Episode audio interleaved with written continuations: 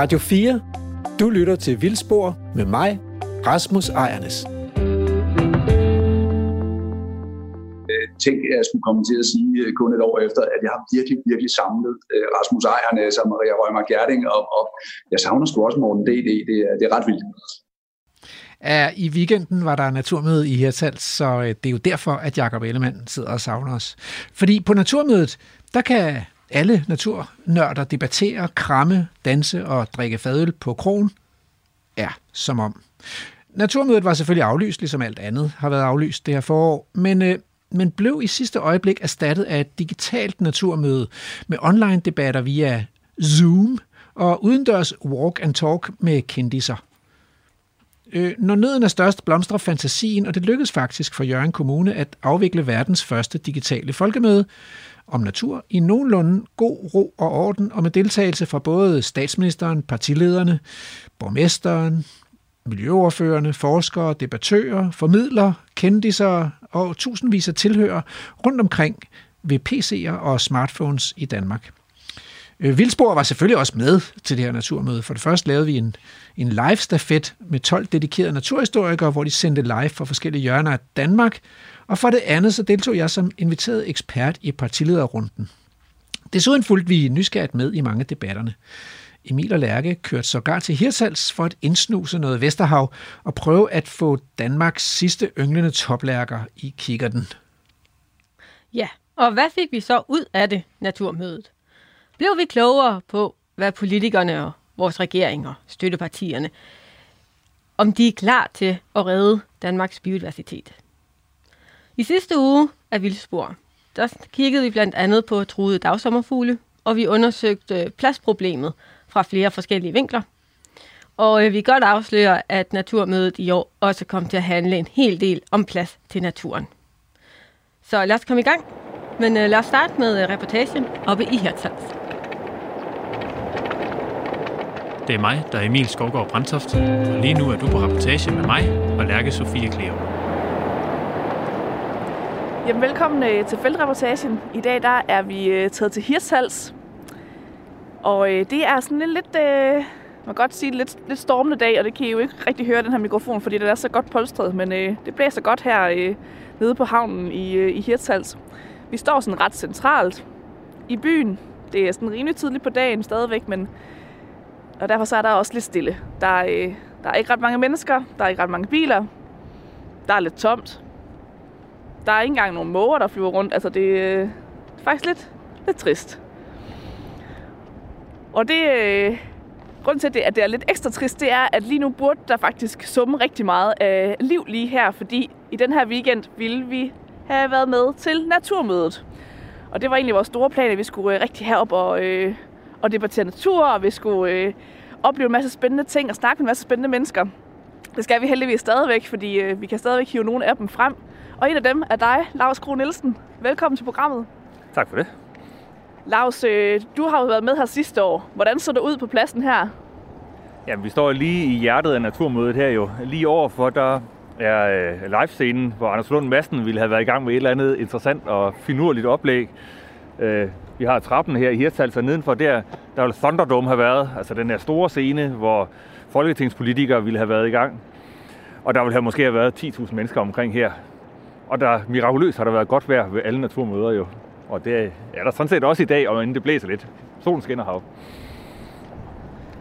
Ja, solen skinner i, øh, i blæseværet her, og det, vi har jo også været her de sidste, de sidste mange år, hvor der har været, eller de år, hvor der har været naturmøder. Det plejer jo at være sådan en, en plads, der, øh, der summer af liv. Øhm, hvordan kan det egentlig være, at naturmødet er havnet i Hirtshals? Jamen, det er jo, at, at vi jo heldigvis fandt på ideen som de første. Der var egentlig mange, der egentlig var sådan lidt i gang med at lave et naturmøde. Jeg ved, Morten B.D. sagde, hvorfor var det ikke mig, der lige kom på det først, og sådan noget. Men øh, det var altså Jørgen Kommune, der fandt på det først. Øh, og så kunne vi jo have lavet det inde i Jørgen by, men vi tænkte, at Hirtals var fantastisk godt, fordi øh, det er ligesom... Øh, ja, vi har natur hele rundt omkring. Rigtig, rigtig fed natur faktisk. Øh, fantastiske grønsværklitter. Øh, vi har lidt øh, plantage også tæt på, øh, og så starter der nogle fine overdrev længere sydpå. Og så har vi selvfølgelig havet hele rundt omkring. Og så er det ligesom porten til Skandinavien jo. Man kan jo øh, sejle til, til Norge, ikke? og der går jo tog op hele vejen fra, øh, ja, fra resten af Danmark. Ikke? Så, så på den måde er det lidt et, et knudepunkt i, i Danmark. Ja, og Lars, du skal jo øh, vise os lidt rundt her i byen, og vi skal tale lidt omkring de forskellige naturtiltag, I har gjort det her i kommunen. Det kan være, at vi skal præsentere dig selv lidt nærmere. Hvem, øh, hvad er din rolle her i kommunen? Jamen, jeg er jo biolog her i Jørgen Kommune, øh, og så er jeg nu her for tiden, det gennem det sidste halvandet år, har jeg været tovholder sammen med Dorte Reinhold for øh, Naturkommunen Blomster Vildt. Det er sådan et projekt, vi har, hvor vi ser, hvor meget natur kan man egentlig skabe i en kommune på et år, hvis alle går amok. Altså både kommunen selv selvfølgelig, men også alle borgere, foreninger, virksomheder, landbruget. Vi er jo simpelthen alle med. Og så prøver vi at måle det også. Øh, og Emil, du har jo faktisk været med op og måle første år. Vi ser, er der faktisk en effekt fra, altså før vi starter, og så efter et år. Øh, så det er lidt spændende at se, men det er selvfølgelig svært at se. Altså natur tager jo tid, ikke? Så det er jo, det er jo små skridt, men vi fortsætter jo. Ja, det, det, det er rigtigt. Det, er jo, øh, det bliver virkelig spændende at se. Øh, det, det, vi har, det vi har talt op indtil videre har jo været øh, sådan en, en, en basiskortlægning, kan man sige, hvor vi har fundet ud af, hvor er der sommerfugle, og hvad er det for nogle sommerfugle, og hvad med bier og svigerfluer og alle sådan nogle ting. Og så bliver det spændende at se, øh, om de tiltag, som vi skal rundt og tale om om lidt, øh, om de kommer til at gøre en forskel. Og hvad, hvad er det for nogle, nogle sådan overordnede ting, I har arbejdet med? Jamen, det hele handler jo om øh, insekter, øh, og alle har jo hørt om det her insekterne i tilbagegang, både med antal, øh, men også med arter, der simpelthen uddør fra Danmark. Øh, og det, det hele handler om, det er jo levesteder, eller rettere sagt mangel på levesteder. Og noget af det allervigtigste med insekter, det er jo, at der er de rigtige øh, blomster. Der er mange, der tænker, bare de har nektar, så er det fint. Øh, man kan plante egentlig, hvad det skal være ud. Men man glemmer at tænke på, at øh, larverne har jo også brug for øh, øh, planter at spise. Og tit er de her insekter, især de mere sjældne, de er jo enormt specialiserede. Øh, det er jo kun én bestemt art, øh, de vil være på. Vi har okkergul pletvinge, som jo man kan se, ja, det, måske kan vi se de første allerede nu her, lige, lige tidligt nok. Øh, okkergul pletvinge, fantastisk fin sommerfugl, orange med sådan et net af sorte, øh, et sort net, når man har sorte pletter i. Øh, den larve ville kun leve på øh, langsætvejbred. Stort set kun måske nogle andre vejbrede også, men især langsætvejbred. Så hvis der ikke er langsætvejbred, så er der heller ikke overgået pletvinge. Og sådan er det jo med rigtig mange, øh, mange planter, at øh, hvis ja, kællingetand er et godt eksempel, ikke? hvis kællingetand forsvinder, så er der måske 127 insektarter, der også forsvinder samtidig. Ja, det er jo nemlig det. Det er jo, det er jo ikke sådan, at det, der kun er, øh, der kun er øh, et insekt til én plante. Der er virkelig nogle af plantearterne, netop almindelig kællingetand, som, som, som en af dem, der har rigtig mange insektarter tilknyttet. Sådan en som blåhat er også utrolig vigtig, og, og piletræer har overraskende mange. Altså, det er jo også flere hundrede arter af insekter, der, der er knyttet til, til forskellige arter af pil og sådan noget. Øhm, men hvordan er det sådan øh, helt praktisk gjort her? Ja, det er jo en stor udfordring. Altså, vi tænker jo, hvis vi skal have mere vild natur, så skal alle jo i gang. Øh, og øh, ja, altså, man kan jo starte med, med dem, der har almindelige villahaver. Hvad kan man gøre der? Og, og det er jo ret simpelt jo. Altså, bare det med at skifte øh, altså, almindelige stavter ud med, med vilde stavter, eller nogen, der trods alt stammer fra, fra, fra vilde planter i Danmark. For eksempel blåhat kan man jo sagtens købe øh, på, på en planteskole. Øh, og hvis man tager alle haver ja, i Jørgen Kommune, eller alle haver i Danmark for den sags skyld, så er det jo faktisk et gigantisk areal jo. Altså, det er jo svaret til nogle af de største naturområder i, i Danmark, man faktisk ville kunne få, hvis man lavede de almindelige haver om til, til vild natur, eller bare 10 procent af dem, ikke? Så, øh, ja, så det første tiltag, vi, vi har lavet sådan en manual selvfølgelig, som, som folk kan bruge, det er jo, at man kigger på sin græsplæne. Fordi rigtig mange steder, så er de her planter faktisk til stede i græsplænen. De har kunnet overleve øh, plæneklipningen. De når aldrig at blomstre vel, men, øh, men bladene sidder tit i en roset helt nede ved jorden, så de kan altså godt holde til at blive øh, plæneklippet, blive slået. Så tjek din græsplæne. Hvis du har sådan en lidt tør sandet græsplæne, så kan de her planter sagtens være der, og så er det bare med at holde op med at slå græsset. Hvis man har god jord, det er lidt ærgerligt. Fordi så, så udkonkurrerer de der høje græs og alt det andet. Ikke? Øh, så, så kan man jo gå, gå mere aktivt i gang, altså sprede noget, øh, noget sand ud over, eller fjerne græstøv og sand i stedet for. Og så enten selv finde frøene ude i naturområderne, og så så det ud. Jeg har gjort det derhjemme i haven med blandt andet blåhat. Ikke? Det er der er utrolig let at få til at spire derhjemme i haven. Eller man kan øh, købe en frøblanding. Efterhånden er der faktisk nogle frøblandinger med, med vilde danske planter. Øh, så, så det kan man også gøre. Så det er simpelthen det, vi opfordrer folk til jo i hele Jørgen Kommune. Alle dem, der har haver, ikke også? Så være vild, vild med vilje derhjemme i haven. Øh, og det samme med erhvervsområder, øh, industrigrunde, øh, alt sådan noget. Hvor, øh, hvordan har det så egentlig været for folk med? For jeg tænker, der er mange, der har en, øh, en helt bestemt holdning til, hvordan deres have skal se ud. Og det er jo ikke sikkert, at det lige inkluderer blåhat og kællingetand. Nej, det er jo det, og derfor er det enormt vigtigt at formidle det. Altså for eksempel at sætte sådan et skilt op, ikke også? Fordi alle tænker at hvis man ikke slår græsplænen, og hvis der kommer lidt for meget ukrudt, som alle jo kalder det, som det er jo en af de her værdifulde vilde planter, ikke? så tænker man, okay, så er der noget helt galt. Man øh, har slået sig på flasken, eller er bare doven generelt. Ikke? Så det er vigtigt selvfølgelig at formidle det. Altså, der skal et skilt op og sige, det her det er med vilje. Altså, vi skal simpelthen lave om, så det giver status at have vilde planter i haven. Det er på den måde, man viser, at man har overskud til at gøre noget for, for verden. Øh, det er ikke ved at have grus og, og havenisser. Nej. Det kan være, at vi skal ud og, og kigge lidt på nogle af de tiltag, der er så gjort herinde i, øh, i selve Hirtshals by. Du, du nævnte det blandt andet øh, trappen herovre bagved. Jamen, altså, vi prøver jo at lade det gennemsyre alt, hvad vi laver i kommunen. Øh, og det kan selvfølgelig være svært, men øh, altså, vi, vi arbejder på det hele tiden. Og et eksempel, det er de her over, det er faktisk sådan et, øh, et kunstværk.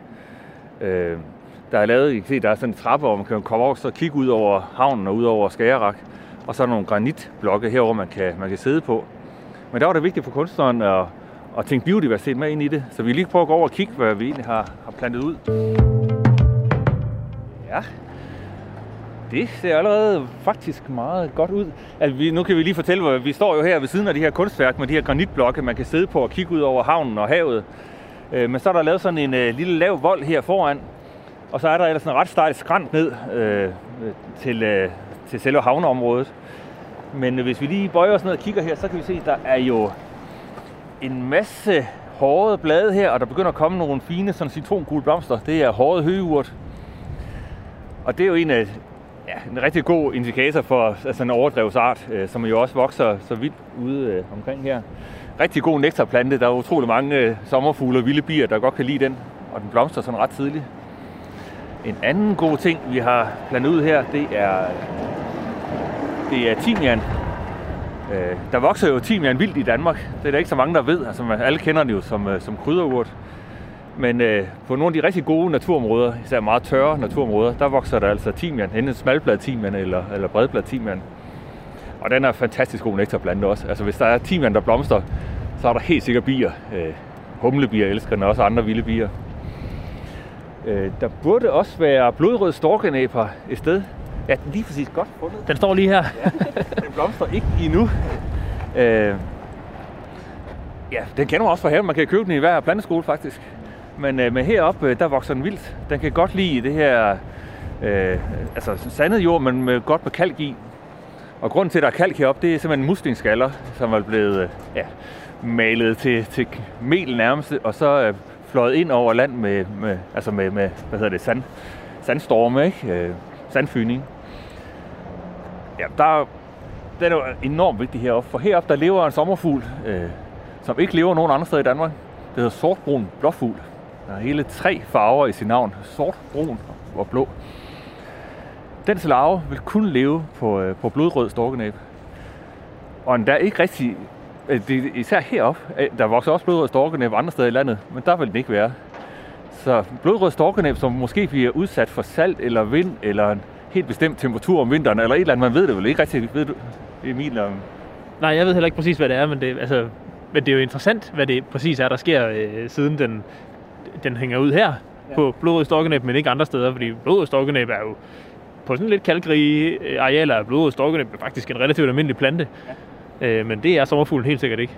Ja, Forbrun blåfugl, altså det er en fin lille, lille sommerfugl. Den er jo kun hvad den, 30 mm i vingefang, noget af den stil, måske mindre endnu. Øh, helt sådan øh, chokoladebrun, og så nogle fine røde pletter ude i kanten af vingerne. Øh, og den findes simpelthen kun fra, fra Tværsted forbi Hirtshals og så øh, ned til, øh, til Tornby i det, der hedder grøntsværklitter, og, og altså kun hvor der vokser blodrød storkenæb.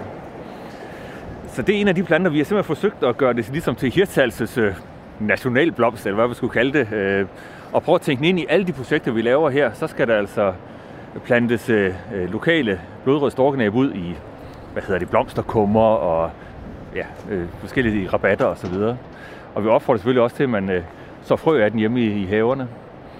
Fordi en gang øh, ved Hirtshals, det er jo blevet en ret stor by efterhånden, men hvis man kigger på de historiske kort der fra 1800-tallet, så var der 30 huse, de lå lige hernede omkring. Og resten af det, der, der nu er dækket af by og veje og fabrikker, det var et fantastisk naturområde, altså med moser og grøntsværklitter og heder og så videre. Men det er jo væk i dag, ikke? Så den mangler i høj grad levesteder af sortbrun blåfugl.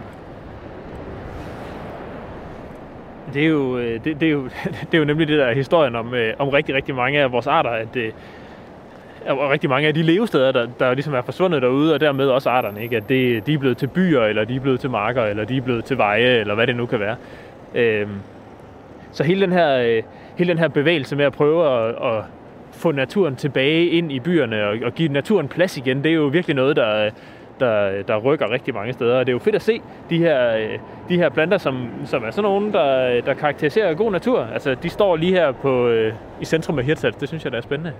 Ja, det er fedt, og man kan opleve det næste gang, man kommer til naturmødet. Vi holder det jo forhåbentlig i, øh, i 2021 jo.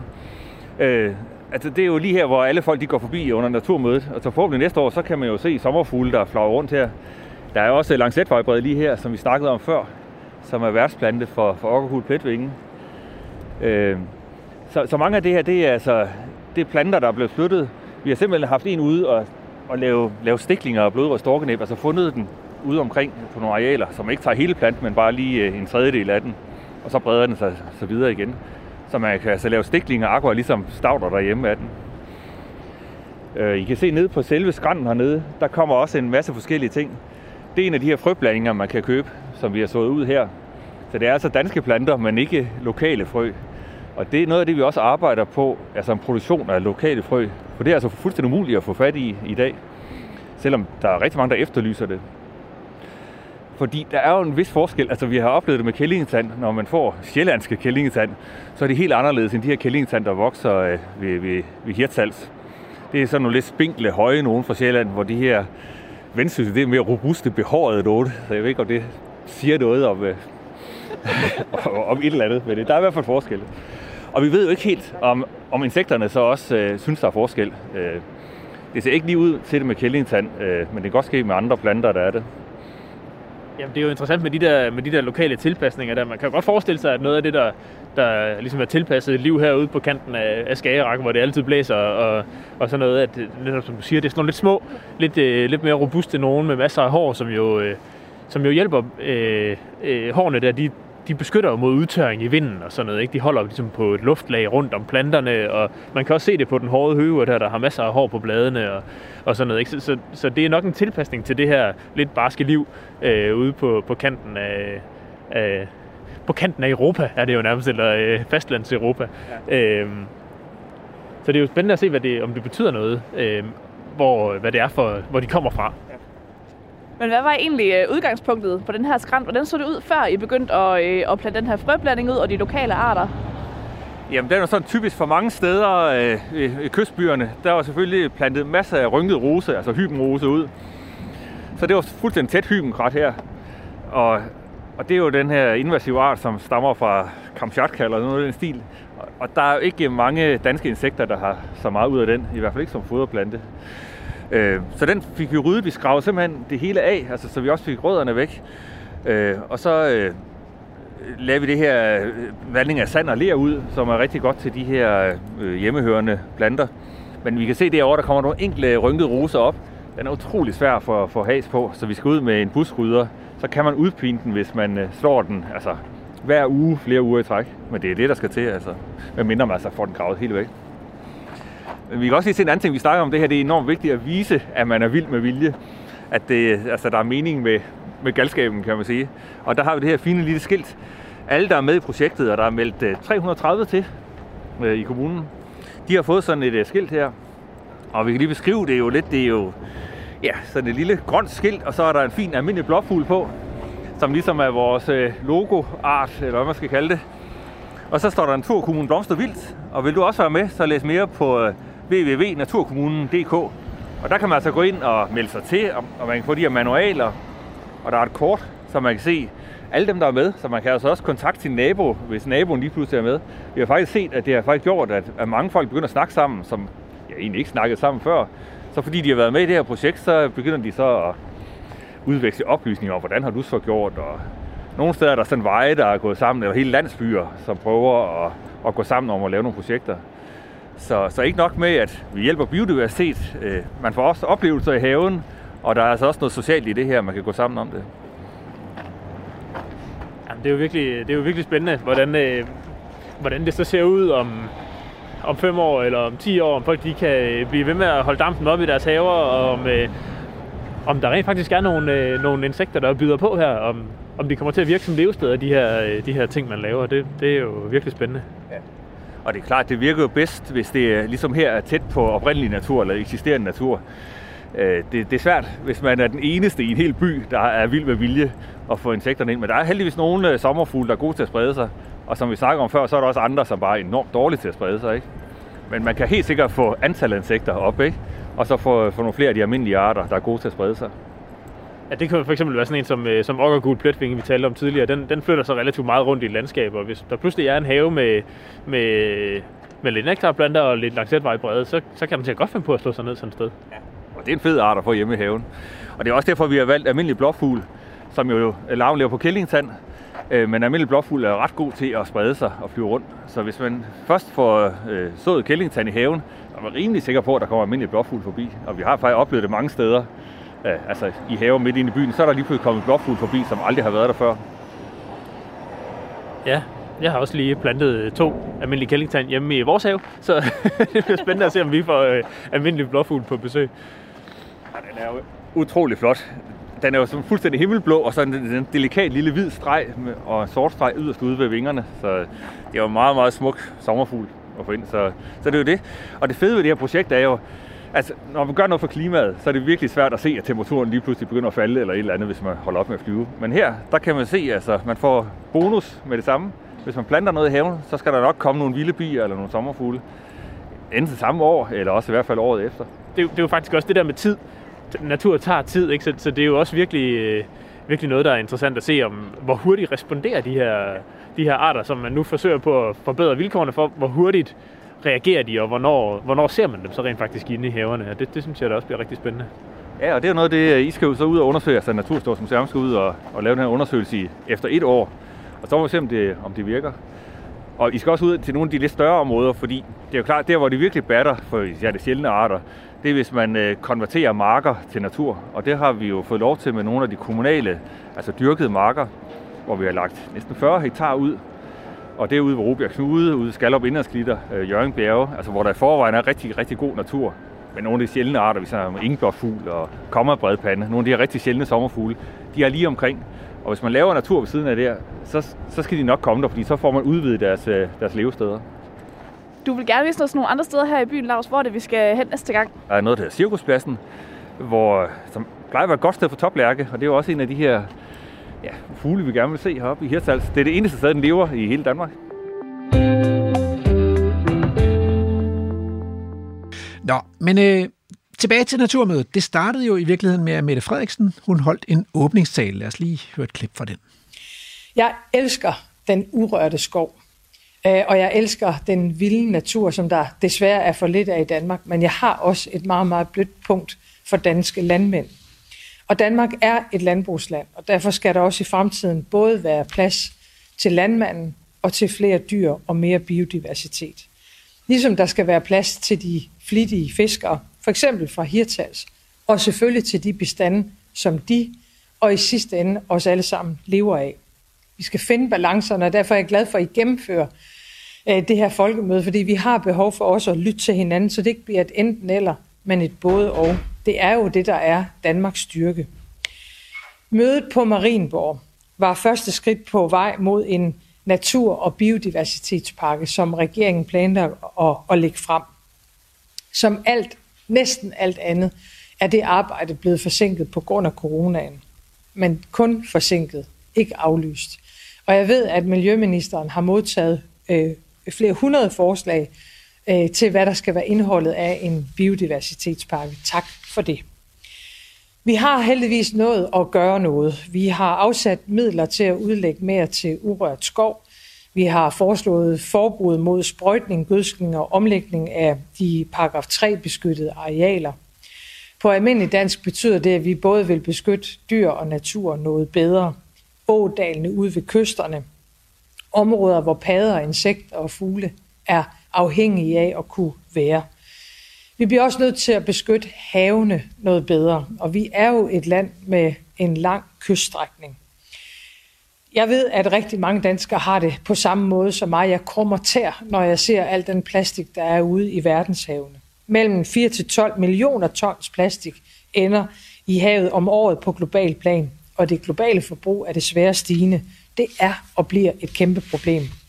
Ikke kun for de dyr, der bliver kvalt af plastikken, det er slemt nok i sig selv, men jo altså også fordi mikroplasten finder vej til endnu flere dyr og til mennesker. Derfor har regeringen valgt at melde Danmark ind i en europæisk plastikpagt, som skal gøre brugen af plastik meget mere bæredygtig.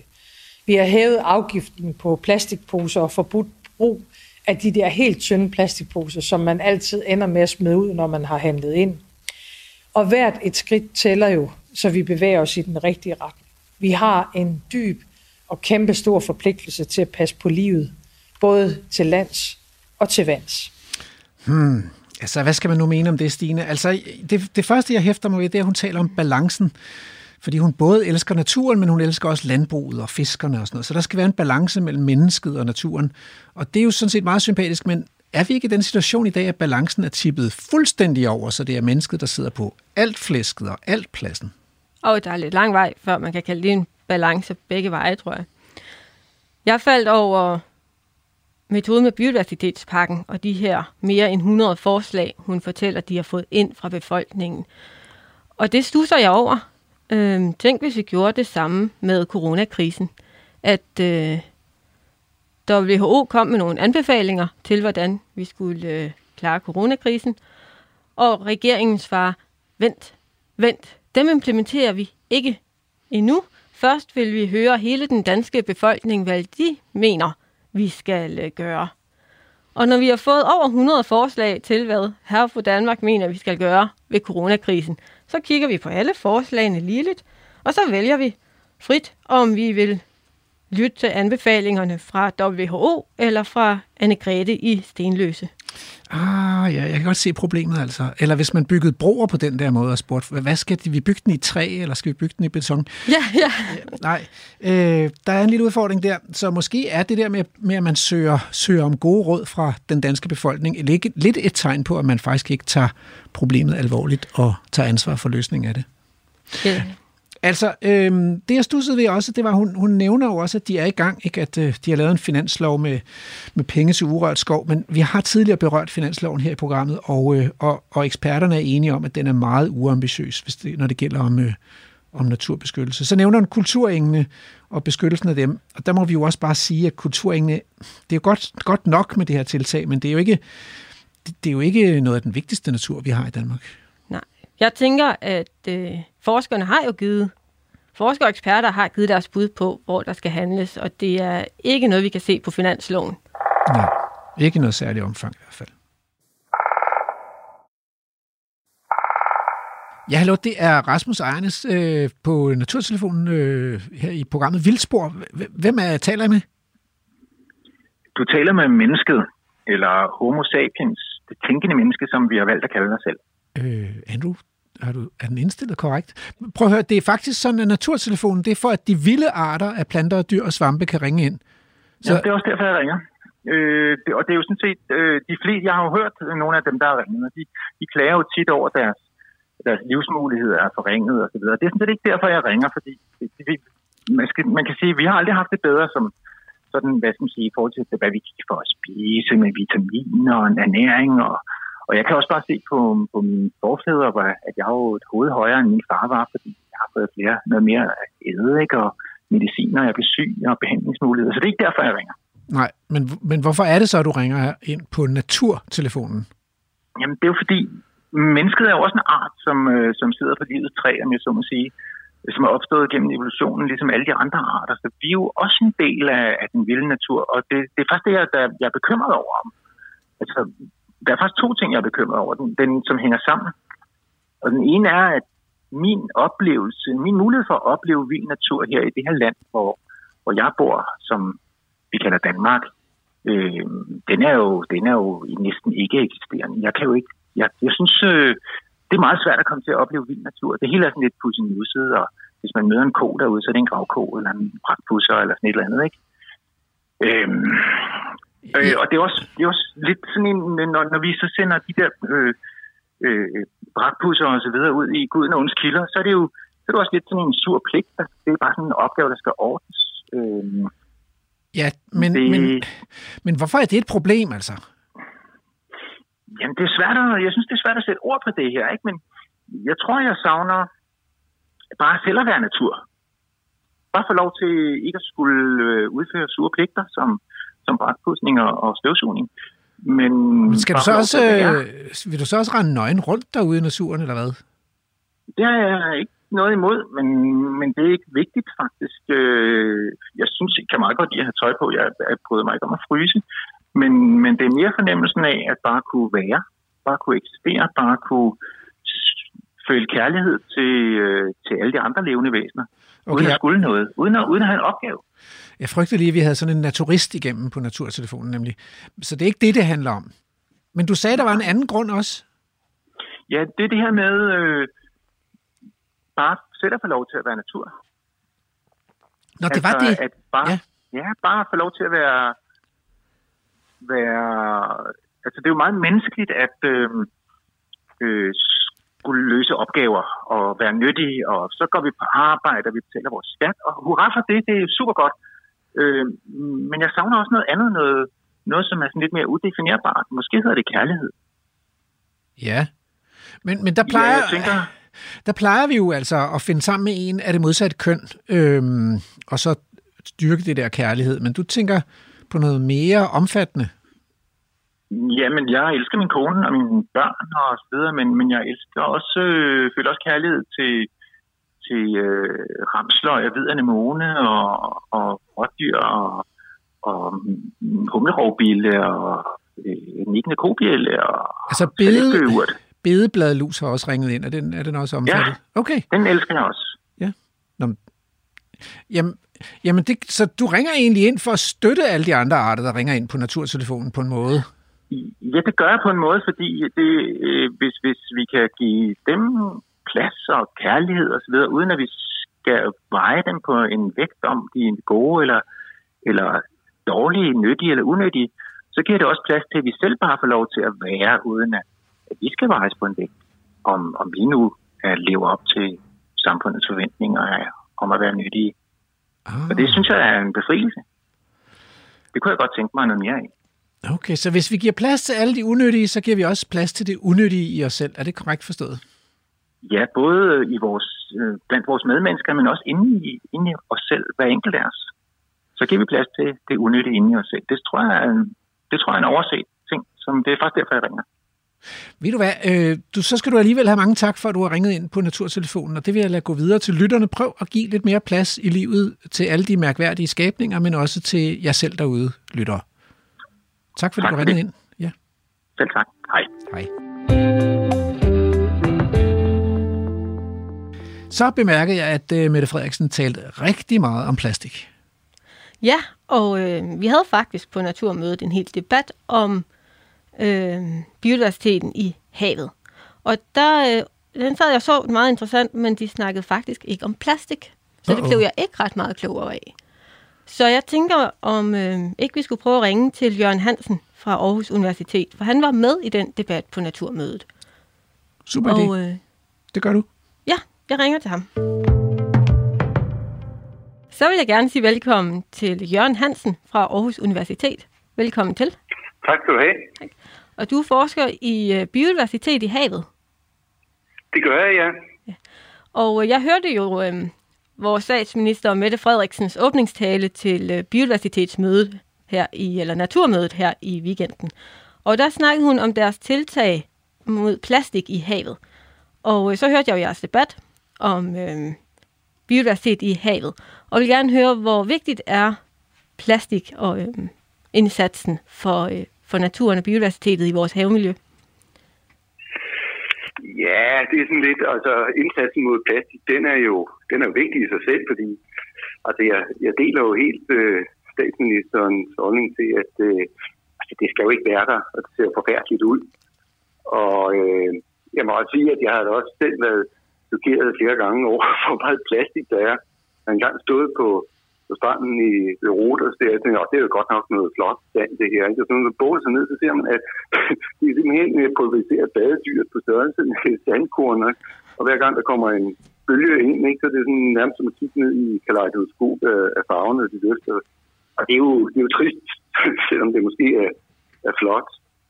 Og det er jo også, altså det, ja, de kommer også ind i mærkværdigste steder i, i øh, fødekæden, og, og man finder det de, de mærkeligste steder.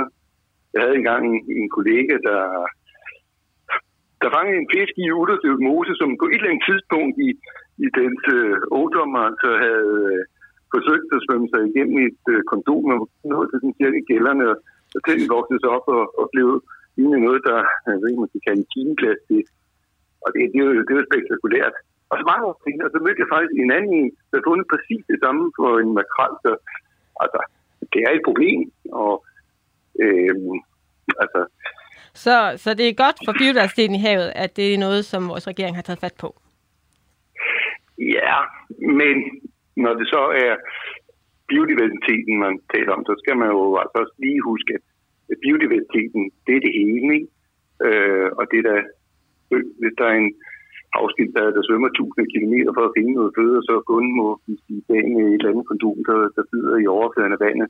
Men altså, hvis, i mine øjne, hvis man ser på det brede billede, så er plastik øh, et problem for sig, og man skal behandle det og løse det som et problem for sig. Og, øh, og det, øh, det synes jeg faktisk også, man gør rigtig godt. Altså, det er jo Okay. Altså et problem for sig, så vi har plastik som et problem, og vi har biodiversitetskrisen i havet som et særskilt problem. Ja, det synes jeg. Det, det synes okay. jeg, det er den måde, man skal se det på. Fordi at, øh, det bliver nok den nemmeste måde at, at fokusere indsatsen på. Hvad, øh, hvilken indsats skal vi så lægge for at komme biodiversitetsproblemet til livs? Jamen, det er jo sådan, det er jo virkelig den helt omvendte problemstilling, fordi altså man kan jo sige, at plastik det handler om noget, der skal væk fra økosystemerne, hvorimod biodiversitet det er noget, vi skal bevare i økosystemerne. Og øh, hvis man ser på, på havet, så, øh, jamen, så der, jeg, jeg tror faktisk, at der, der er mange, der ikke er, er vant til at betragte havet som en, en del af vores natur. Der er nok mange, der tænker på, at øh, det, om det her det handler om, om miljø, og det handler om vandkvalitet og sådan noget. Det gør det også. Øh, men man kan ikke alene løse det med vandkvalitet. Det er ikke nok, at vandet er klart. Altså naturen skal også have plads der. Ikke? Og det er rigtigt, at øh, en, øh, en god vandkvalitet, øh, den, den har betydning for, at, at øh, boligræsingen... Du slår lidt ned på, at du siger plads, for det lyder lidt som parallel til, når vi snakker natur på landjorden. Der har vi jo også øh, flere gange på Vildspor snakket om problemet med, at naturen på landjorden mangler plads. Øhm, er ja. det det samme i, i havet? Så vil jeg sige, at, øh, at det er den samme problem. Det handler om at, at skabe heterogenitet i havet. Og altså, man sammenligner også ofte det her trålfiskeri, det sammenligner man med at lave de her, hvor man fælder kæmpe skovområder. Ikke? Øh, og i virkeligheden er det det samme. Øh, man kalder det homogenisering. Og homogenisering, det betyder jo, at man mister de landskabelige elementer på havbunden, som er med til at skabe øh, biodiversiteten. Det er både en stor skala, men det er jo også et spørgsmål om, at det, det er jo altså en lille putverden, det her. Ikke? Og bare det, at der bliver fjernet en sten, den fjerner altså den her erogenitet, som gør, at der er mange arter, der kan leve ved siden af hinanden. Og så det pudsige ved det, det er jo, at øh, vi behøver jo ikke miste nogen af de ressourcer, fiskeressourcer, hvis bare at øh, vi lader være med at havet. Det handler jo dybest set bare om, man fanger fisk, der selv går ind i garne, eller man lader garne køre ind i fiskene. Godt. Øh, tak skal øh, du have. Ved du, det er en god afslutningsreplik, tror jeg. Den lader vi gå videre. Tak skal du have. Okay. Du lytter til Radio 4. Hmm. Så det er ikke plast, der er vigtigt i havet, det er plads.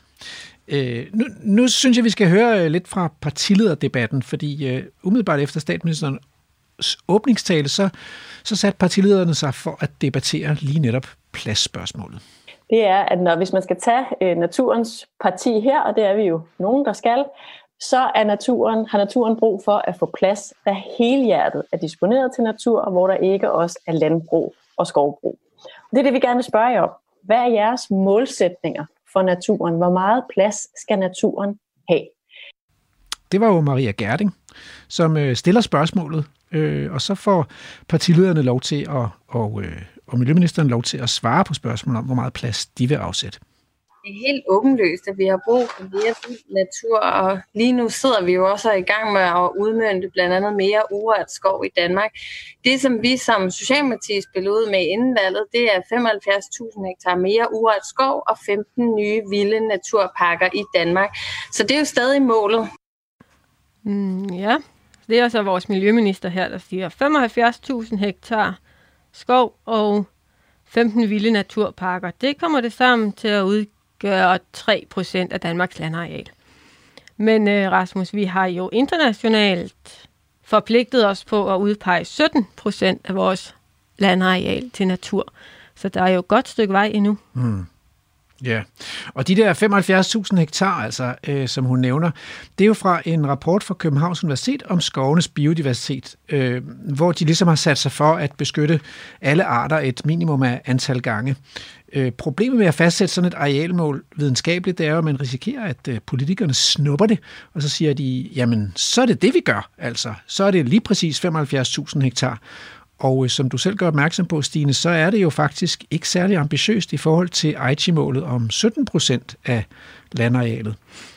Øh, I det hele taget, så kan man sige, at det her med at fastsætte arealmål, øh, for eksempel her i partilederdebatten, det er, det er svært. Øh, da det bliver Mette Abelgaards tur fra de konservative, så, så proklamerer hun, at hun vil ikke sætte et mål, og hun undrer sig over, hvordan, hvordan man egentlig opgør de her mål, de her arealmål med beskyttet natur.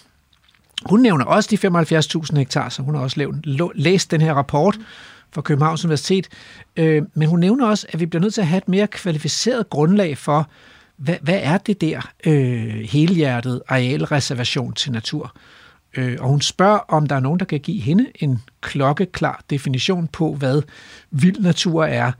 Øh, og hun siger selv, at for hende er det, er det steder, hvor naturen har første prioritet.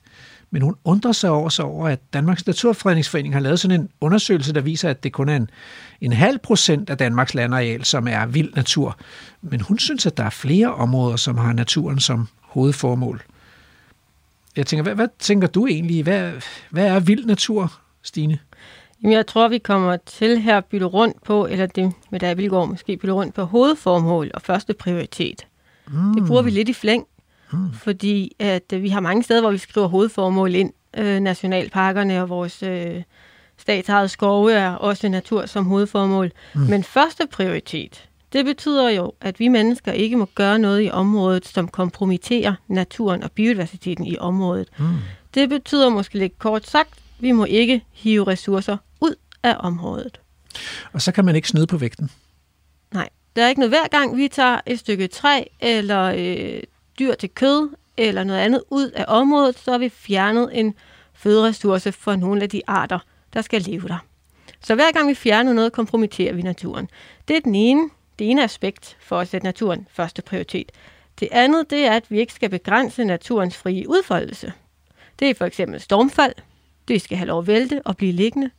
Det er øh, kysternes frie dynamik og vandets frie bevægelighed, så vi får øh, oversvømmelser og, øh, og vandet, der vil være så naturligt rundt i landskabet, som det vil gøre, uden at vi sætter nogle menneskelige barriere for det. Mm. Så det er naturens processer, og der skal fri udfoldelse. De store dyr skal ja. sættes ud, og, øh, og så må vi ikke fjerne noget fra området. På den måde, sådan at vi ikke kompromitterer biodiversiteten på arealet. Så har det fået første prioritet. Det vil sige ingen landbrug, ingen skovdrift. Og det er jo naturligvis øh, enormt besværligt, så det, det kræver på en eller anden måde noget, noget lovgivning. Jeg synes lige, vi skal høre øh, Pia Olsen Dyr fra SF, hvad hun svarer på spørgsmålet.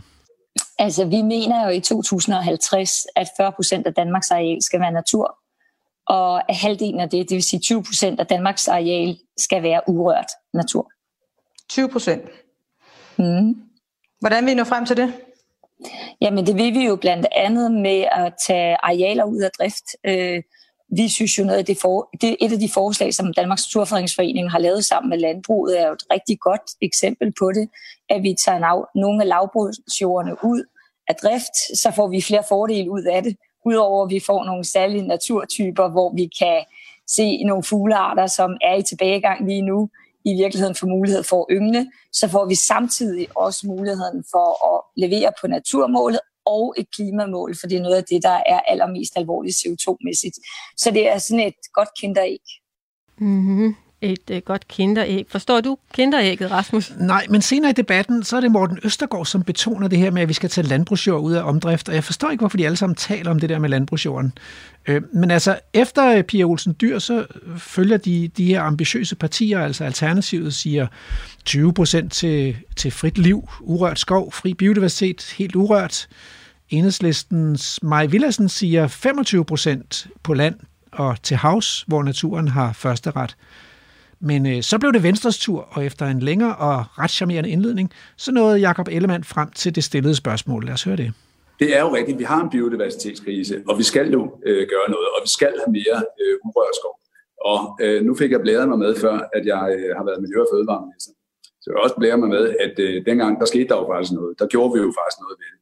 Øh, og der øh, fik vi jo sådan set udlagt øh, 10.000 hektar mere øh, urørt skov, og øh, jeg mener, det var 3.500 hektar øh, anden biodiversitetsskov. Så der skete jo noget øh, ved tingene dengang. Og nu er jeg glad for, at vi bagefter også skal til at tale om øh, statslige arealer. Jeg kan lige så godt varme op og sige Livø. Øh, men øh, så kan I forberede nogle svar på, hvorfor i alverden det ikke er blevet, blevet til gudsfri natur endnu. Men, øh, men, men vi skal gøre noget. Selvfølgelig skal vi det. Men jeg synes bare, at øh, diskussionen sidste år, den gik jo ud i voldsom overbud. Og når man taler om de her 75.000 hektar urørt skov, så er jeg bare nødt til at sige, at altså, startprisen, det er jo mellem de der 2 og 4 øh, milliarder kroner, og så er det 65 millioner om året, øh, man skal bruge til at, at holde det ved lige. Og når, øh, når regeringen så har afsat de her øh, 20 millioner om året til urørt skov, så var det nok et stykke tid, inden vi er der, øh, for noget at sige det som det er. Så, øh, så, så jeg tror, at uh, action speaks louder than words. Noget af det, som øh, Bia Olsen Dyr øh, nævnte før, det var det her med, med udtagning af lavbundsjord, øh, hvor, hvor jeg jo også havde den øh, skal vi sige, øh, glædelige og, og måske også lidt overraskende øh, oplevelse at se øh, Maria øh, Rømer Gerding komme, øh, om ikke hånd i hånd, så i hvert fald et tæt parløb med Martin Merje. Øh, en, en, øh, en utraditionel, men ualmindelig velkommen alliance af øh, dem, som, som har meget af jorden, og dem, som har et rigtig godt formål til det. Her det er altså noget af det, øh, vi skal tage fat i af utrolig mange årsager, men, men biodiversiteten og naturen er en af dem. Han praler noget med øh, de 10.000 hektar skov, de udlagde i hans, øh, i hans regeringsperiode, men øh, det udgør kun en kvart procent, Rasmus, en kvart procent af landarealet. Og ja. de vil ikke love mere. Nej. Og senere taler Jakob lidt, lidt ligesom Mette Frederiksen om at finde den rette balance mellem skovdrift og natur. Og man kan sige, der er mig langt mellem Venstres kvarte procent og så, øh, og så Socialdemokrat, Socialdemokraternes 3 procent. Og så støttepartiernes meldinger om 20, 25, 33 procent af landarealet. 33 procent af landarealet? Hvem ja. siger 33 procent? Jamen, det gjorde de radikales Morten Østergaard. 33 procent af Danmarks natur i 2040. Øh, han talte også om en biodiversitetslov inden næste naturmøde, og han var skuffet over, at vi ikke kom mere øh, hurtigere i gang her med regeringens første finanslov. Hvad, hvad tænker du, når du hører 33 procent, Stine? 33. En tredjedel af vores landareal til vild natur, hvor naturen har første prioritet. Det tænker jeg umiddelbart er urealistisk. Må ikke det er noget andet, han taler om?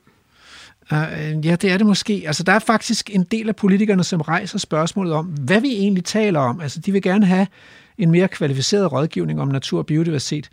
Mm, Enhedslistens Maj Villassen foreslår, at vi får et biodiversitetsråd, og det taler Mette Abelgaard også om, ikke? at vi, vi skal gøre det samme, som er lykkedes så godt på klimaområdet. Og Mette, Mette Appelgaard begræder, at vi har sat en masse mål, som vi ikke når. Vi skal have nogle mere udspecificerede naturmål. Øh, og hun nævner altså også det her biodiversitetsråd, fordi hun, som hun siger, vi politikere har brug for noget faglig rådgivning.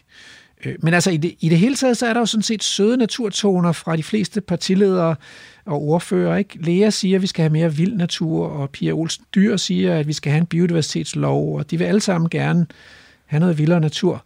Øh, men, så de siger altså om det rigtige, men hvorfor sker der så ikke noget? Øh, jeg, jeg tænker, jeg skal ringe til Ida Marksen Søndergaard. Øh, hun har i mange år været politisk rådgiver for Enhedslistens miljøordfører, og hun er et af de mennesker, jeg kender, som ved mest om naturpolitik på Christiansborg. Ida Søndergaard. Det er Rasmus her fra Vildsborg på Radio 4. Ja, hej Rasmus. Hej. Øh, vi står lige og taler om det nys overståede naturmøde, og øh, Stine og jeg her i studiet, og vi undrer os lidt altså, fordi der er blevet talt rigtig meget om plads til naturen på naturmødet, øh, og nu har vi Mm. siddet og lyttet til partilederrunden her, og vi er altså blevet lidt i tvivl om, hvorvidt de her politikere faktisk forstår, hvad det er, naturen har brug for, når vi forskere siger plads. Hvad tænker du? Mm.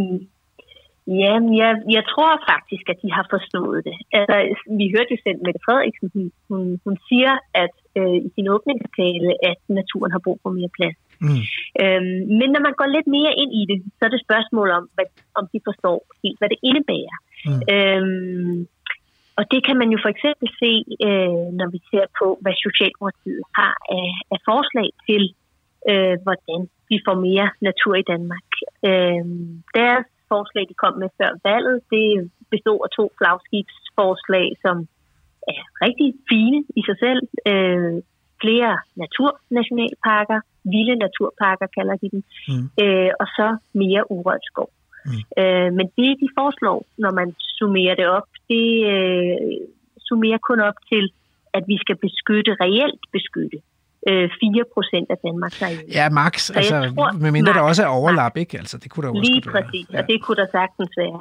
Så det, det er på en god dag, at, at de vil øh, Ja. fylde 4 procent af Ja. Danmarks areal. Så, så ja, de ønsker og forstår, tror jeg også, at naturen skal have mere plads. Men jeg tror ikke, de forstår omfanget af Nej. den plads, der skal til. De taler også rigtig meget om øh, jordfordeling og om at tage landbrugsjord ud af omdrift, men, men Mm. hvis naturen skal vælge, så vil naturen jo hellere have nogle gamle skove og enge og moser Mm. og overdrev og heder og klitter og sådan noget. Ja. Så hvorfor, Øhm, hvorfor er det- så optaget af det der landbrugsjord? Ja, altså jeg tror, hvis man går til dem, øh, de fleste politikere, så vil de jo øh, også nikke til, at ja, selvfølgelig er det, får man mere øh, god natur og mere, øh, øh, altså gør, gør mere for biodiversiteten, hvis du øh, lader naturen, hvor vi allerede har natur, være natur. Mm, præcis. Gør den fri og vild. Men øh, udtagning af landbrugsjord øh, kommer ind i debatten, øh, og det mudrer debatten lidt. Og det Mm. gør det jo, fordi der er synergi til klima, og, og det ligger op foran øh, i, i de fleste politikers øh, bevidsthed, at Ja. øh, en del af hele den her grønne omstilling, det er udtagning af landbrugsjord til Men- natur. Men det forstår jeg også godt. Altså, problemet er selvfølgelig, at det er jo meget dyrere, fordi man skal jo betale meget Mm. større erstatninger for at tage landbrugsjord ud af omdrift. Ja. Øh, og, Ja. og, så er det, og så stiller jeg mig også det andet spørgsmål. Altså, forstår de godt, at de eksisterende naturområder i Danmark faktisk ikke er beskyttet af den eksisterende lovgivning? Altså, ved de godt, at, at den eksisterende lovgivning er utilstrækkelig, eller håber de på, at, at, at naturen allerede er beskyttet i heder og enge og moser og overdrev? Mm. Altså, i- jeg synes, det, det, det forsvinder lidt i debatten. Men jeg Mm. tror faktisk, at hvis du går til dem, så ved de godt, at den- eksisterende natur, vi har i Danmark, den ikke er beskyttet nok. Mm. Vi hørte jo, hvis man lagde mærke til det i partilederdebatten, så sagde Lea Werme det faktisk også.